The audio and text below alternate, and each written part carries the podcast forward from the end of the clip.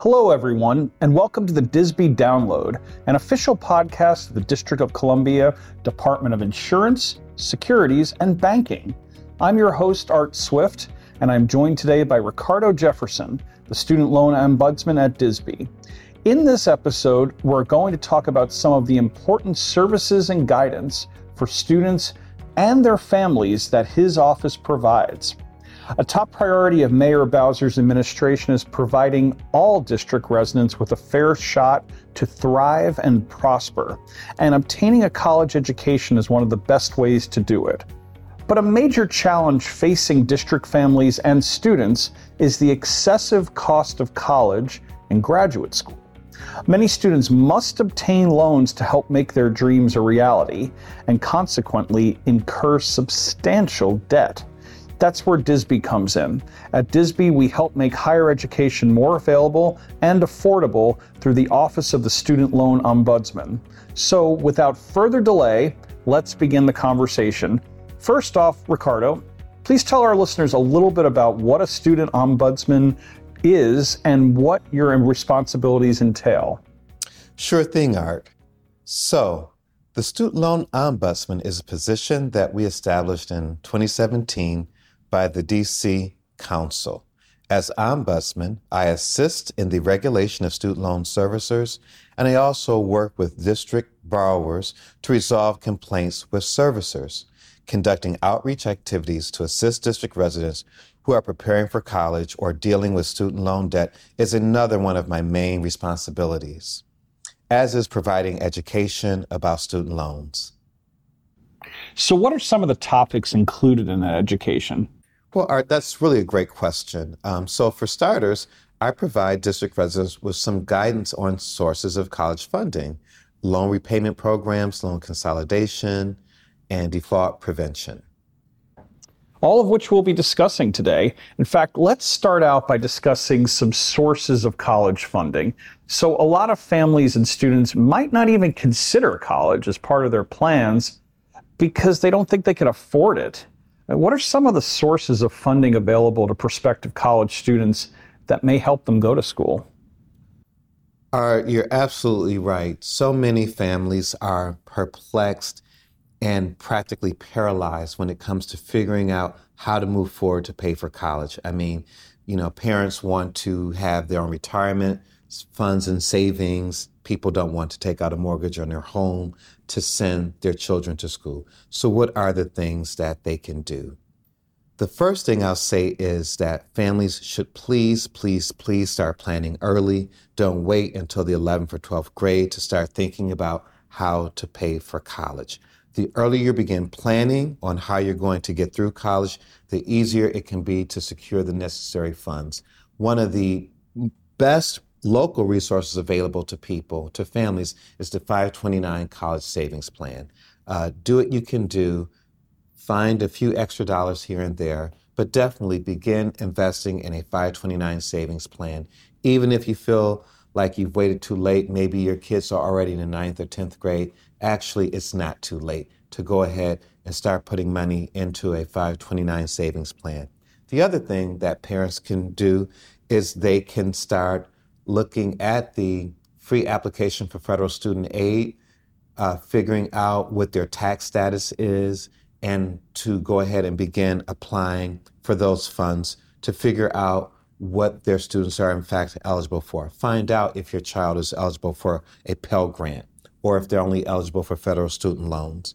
Also, parents need to start helping their young people by exploring all of the outside scholarships opportunities that are available. We maintain a catalog of scholarships on our website, um, but there are also a number of other resources that families can look at by using any search engine to look for outside scholarships based on the unique profile of their students. Um, we are also here to help guide students and families through the financial aspect of college admissions process such as by maximizing credits that students can earn before they get to college.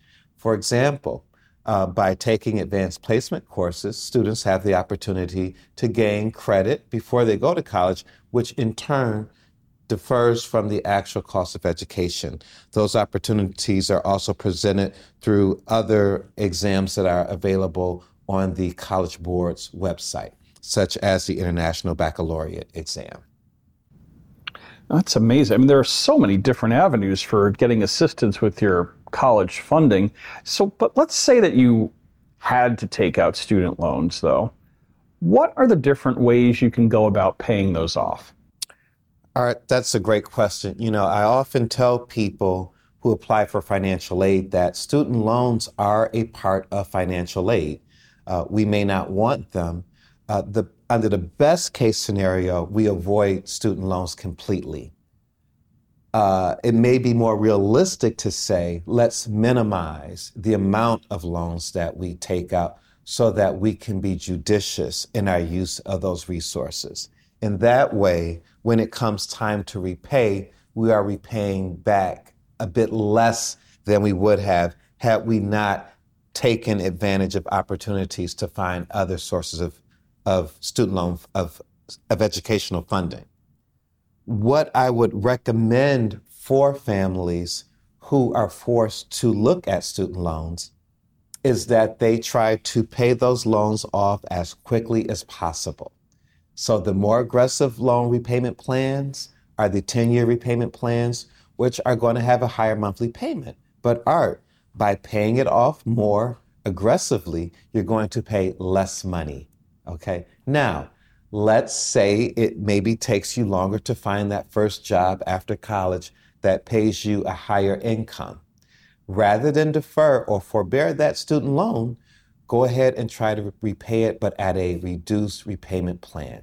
So there are a variety of student loan repayment plans available based on income. We call them the income driven repayment plans. There are a number of different income driven repayment plans. They are far too numerous to talk about in a simple podcast. However, knowing that they exist gives consumers the information that they need to approach their servicers to explain their current financial situation and to seek out a repayment plan that meets their current needs. Understanding that by reducing the payment in the short term, you're going to pay more in the long run. So when it comes to balancing short term reduction versus long term payment, uh, we need to think very carefully about whether we can actually make those more aggressive payments or not, because it all comes with a cost. So interesting. So many things going on. And one program that we hear about, especially in the media, is the Public Service Loan Forgiveness Program. For those who don't know about it, though, can you explain what that is? Sure. So, wow, Art, that's a big one. And the question is, where do we really start? I would say, for purposes of our audience today, I really want to break it down to what is required to be eligible for public service loan forgiveness. So, Public Service Loan Forgiveness is a special program that was created by the Department of Education back in 2007. It requires that borrowers make 120 payments, that's the equivalent of 10 years of repayments, on an eligible federal student loan. An eligible student loan is defined as a direct student loan. Now, we want to be real clear here all federal student loans are not direct student loans. So when we say direct student loan, that is a term of art. It is the specific name of a specific loan type. And there are many federal student loans that are not direct student loans. And that is something our listeners need to be aware of. So let me give you a quick checklist of what they want to look for um, in determining whether they are in fact eligible for public service loan forgiveness. First and foremost, you want to make sure that you work for a public service entity, such as your local, state, or federal government. It could be a school district, it could be in the military, or a 501c3. That's your typical nonprofit organization. If you're not sure if you're working for a qualified employer, check with your human resources office that is the best place to find out whether or not your company, your organization is actually a nonprofit or not. Okay? Then you want to make sure that you work full time for that employer. Okay? Full time is defined by 30 hours at a minimum or whatever your employer determines to be full time if it's more than 30 hours. Okay? And again, you have to have a direct loan. And you also have to be in what is called a qualified repayment plan. Um, and there are several specific qualified repayment plans. Uh, my recommendation would be to go to look at your student loan portfolio or contact your student loan servicer to find out what your repayment plan is. Because if you're not on the correct repayment plan, the other things don't matter. You have to have all of the elements. You have to meet all the requirements to be eligible for public service loan forgiveness. If you miss any one of the items that we've met, that we mentioned today, you're not in compliance. And so after a 10 year period, uh, you can then get that loan forgiven by completing an application for public service loan forgiveness. It sounds like it's been remarkably successful. I mean, how, what kind of success has DISB had in this in terms of helping and facilitating and advising to get this kind of loan forgiveness happening? Well, in this respect, district residents are really quite fortunate, uh, Art, to have an agency like DISB, uh, to have an Office of Student Loan Ombudsman where there is a staff of people who understand the requirements of the various programs, but the Public Service Loan Forgiveness Program in particular, that is able to guide people one on one to go through their information and to make sure that they are compliant. We can even uh, troubleshoot uh, and take steps with people to help them come into compliance, whether that means consolidating if they have the wrong loan type, whether it's uh, changing their loan repayment plan, whether it's contacting uh, or the Department of Education uh, to investigate where their application is in the process. Most jurisdictions do not have this resource. So, uh, district residents are really fortunate to have funding, uh, to have an office like this. All they have to do is reach out to us and request a one on one appointment, and someone from the Ombudsman's office will contact them to set up a one on one appointment. It could be virtual or it could be in person to review their student loan situation and to figure out what's the best way to come into compliance. And didn't you assist in 2021 and 2022 with helping borrowers get more than a million dollars forgiven in student loans? Yes, Art. I have to tell you, uh, the last year was a was a truly significant high watermark for our office. Um, I'm very proud to say that uh, we helped uh, district residents get more than a million dollars in student loan debt forgiven last year. Uh, this type of work is transformative. I remember working specifically with a uh, a senior who is nearing retirement who said to me, Mr. Jefferson, I will now be able to get the kitchen I always wanted. You know, and it just it really makes you feel good. Or you have the parents who say, now we can begin saving for our children because now we don't have to worry about our own student loan debt. Hmm. Incredible. That is such a, a remarkable uh, situation. Now, if you have more than one student loan with more than one servicer, you can explore something called consolidation. Ricardo, can you tell us more about that? Absolutely.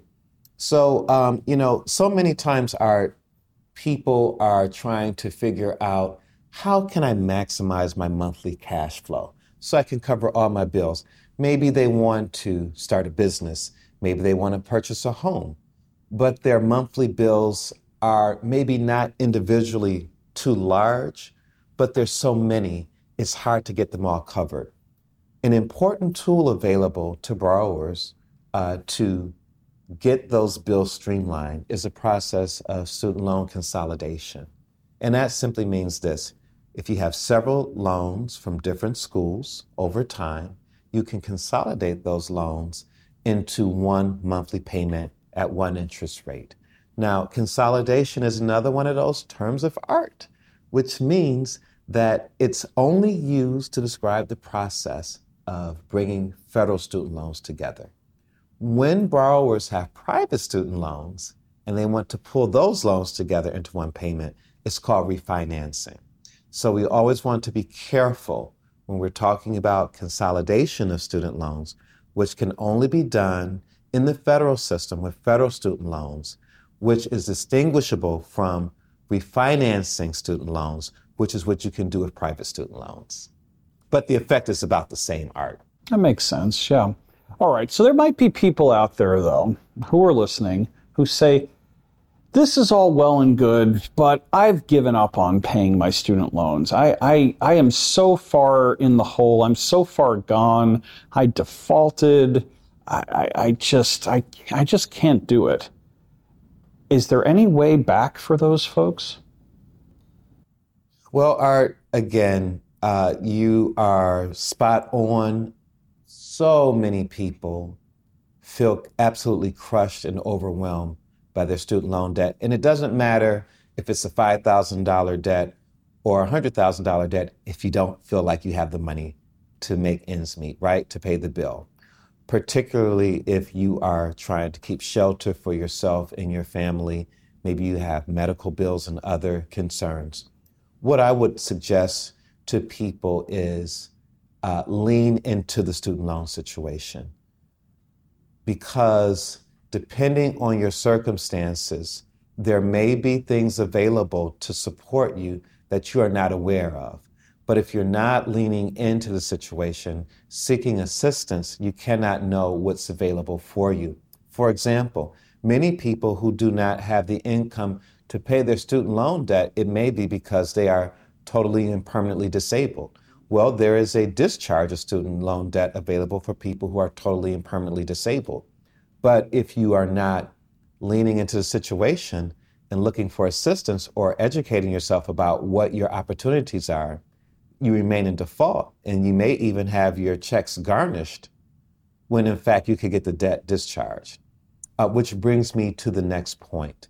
Uh, right now, there is a new program coming out called Fresh Start, which will allow student loan borrowers who are in default on their federal student loans to come out of default simply by acknowledging the debt. Now, there is not yet an organized process for the rollout of Fresh Start, but effectively, within sometime this calendar year, people will have the opportunity to come out of default without any additional uh, debt being incurred, without any special responsibility. And that will be a golden opportunity for them to explore what are some other repayment options that are available for me based on my income? You know, is there an opportunity for me to get a deferment or forbearance based on my current circumstances? Or is there another discharge available for me based on my health concerns or issues?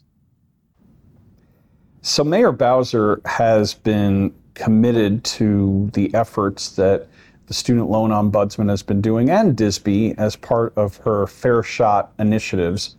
Ricardo, can you talk more about how student loan forgiveness and understanding of this whole situation contributes to district residents getting a fair shot?